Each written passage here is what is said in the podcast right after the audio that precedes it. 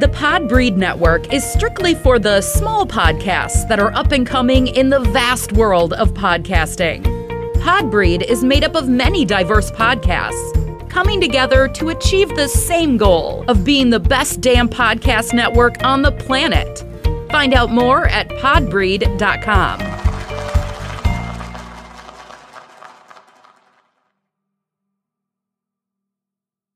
There are over 2 million podcasts, but how many of those can massage the mind, elevate the senses, take you to another plateau? Allow me to introduce you to Drea's Point of View, the 10-minute or less podcast that brings you observations and experiences from her perspective. So I had the opportunity to attend my very first Ambies award show, as well as my very first Podcast Movement conference in Las Vegas this year. So because it was Vegas, I definitely didn't have a problem going, especially after I found out who one of the keynote speakers was.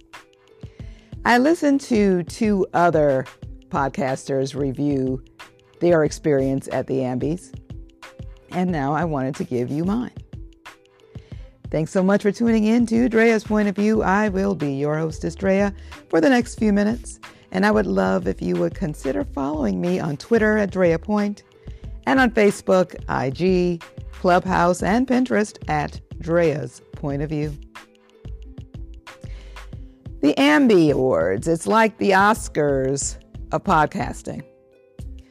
It was hosted at a great location, about a block and a half from the Strip. Beautiful lobby, great staff, and amazing rooms as well. Very large rooms.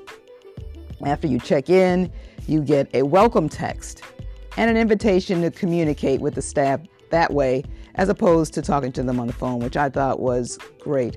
Well, you got to think about it too. Not too many places are going to put you up somewhere crappy for a convention, right?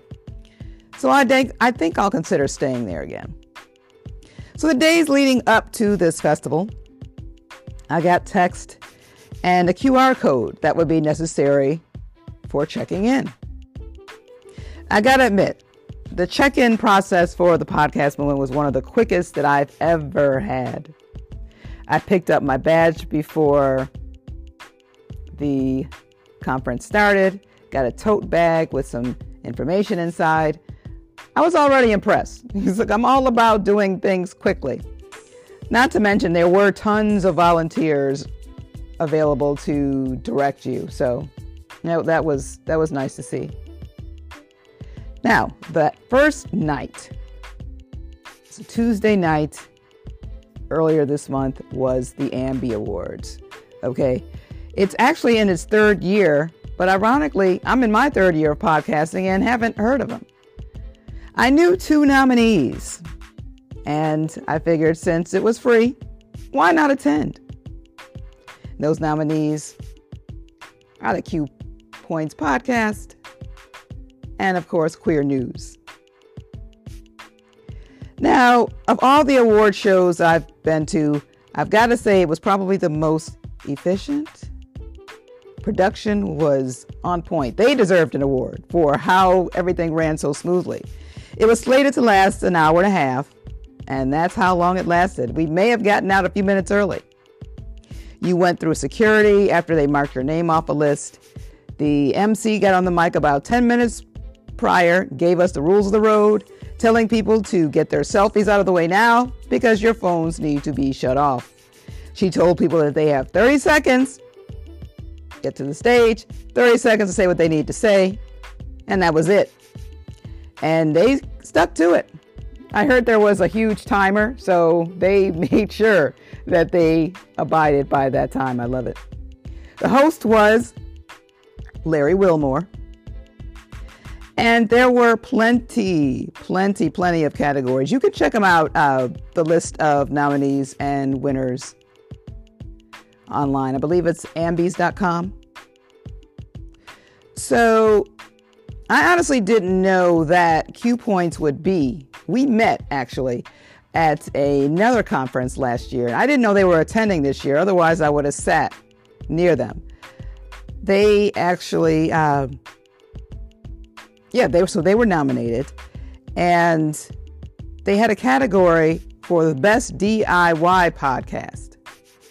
And that's where you have to have a budget under $3,000. I didn't even know that was a thing. Who has a budget? I think I may know one or two podcasters who may go over that budget, but that's it's an amazing category to be in.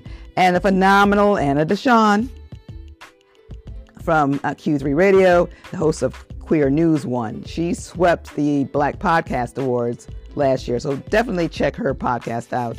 She gave the best speech of the night, in my opinion. Production, like I said, they were on point. There were no snafus or unnecessary pauses. The show ended on time. There were ushers directing us out in an orderly fashion. Definitely the best show I've attended. So check them out, ambies.com, and try and go to future Ambies awards. You definitely won't be, or just submit. You definitely won't be disappointed. Now, getting to the conference itself, I didn't stay for the whole conference. I stayed for maybe half of it because I was doing double duty. I actually had to be a tour guide for one of my best friend's birthday week. So I was really drained that first day. It was really all a blur. Everything looked organized. You know, you had it was in a ballroom type setting. There were different rooms off to the side. Definitely a lot of people were there. I did like the branding of one podcaster. Her name, I can't think of what the name is actually offhand, but she had her I believe it was her podcast name and her QR code on M&Ms, which were placed on our seats. Much as I love M&Ms, well, I'll eat them. I just don't want to mess it up because of how beautiful her branding is. I do like how there was an area inside of where the sessions were held to grab food, and there was plenty of seating for everyone. It was more of a professional vibe than what I'm used to in the past with the conferences. I'd say about a good 75% of the people brought their laptops to these sessions. Mine stayed on my bed at home because honestly, it was the last thing I was thinking about bringing to Vegas. Although it was really the primary reason for me being there, trying to learn. My pen and paper worked just fine, as well as my phone. Now, the next day was a little bit more interesting to me, session-wise. Everything started and ended on time, which I love. Each session was about 45 minutes long, which gave us 15 minutes to get to the next one or stop at the vendors. The signage was easy to read. We had booklets, and of course, you had plenty of volunteers to ask. Two podcasters that I followed were speakers. The award-winning host of Queer News, Anna. She was on a panel of all women talking about how we needed a space for us as BIPOC. It was definitely the most interesting session and definitely necessary. Danielle Desir, she hostess of a travel podcast whose name, which I cannot think of the name, I apologize, but she was definitely impressive. She was talking about having a media kit. She had a slideshow presentation. It was probably the most packed session that I attended. She had everyone's attention. She definitely was amazing. There was even one led by a podcast lawyer, which was very useful. I didn't even know there was a podcast lawyer, but I guess there's a lawyer for everything. I didn't stay for the whole time, but I did end my day with one of the keynote speakers, Stephen A. Smith. You know, he's got his podcast out now. So he spoke with someone for about 30 minutes talking about his background in broadcasting, how he has his book out, and his podcast, and he's trying to get a late night talk show. We saw the serious side of Stephen A. And of course he did make a few people laugh, but yeah, that was really the main reason for me attending was to see him. And it was a great conference overall. I didn't attend any of the parties, though. They did have after parties because, like I said, my time was split between the conference and my friend. There is one next year in Los Angeles, but I think I'll just volunteer for that one. You know, sometimes you can get information overload, so I want to try to apply some of that stuff to my podcast. I know the theme was really trying to be less hands-on and try to get as much editing and show notes and stuff done by other I can't think right now, other organizations that can help you out with that.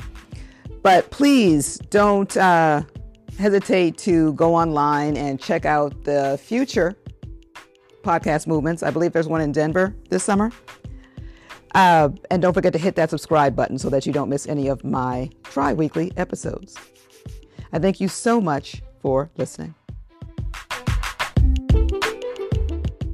Thank you for listening to Drea's Point of View.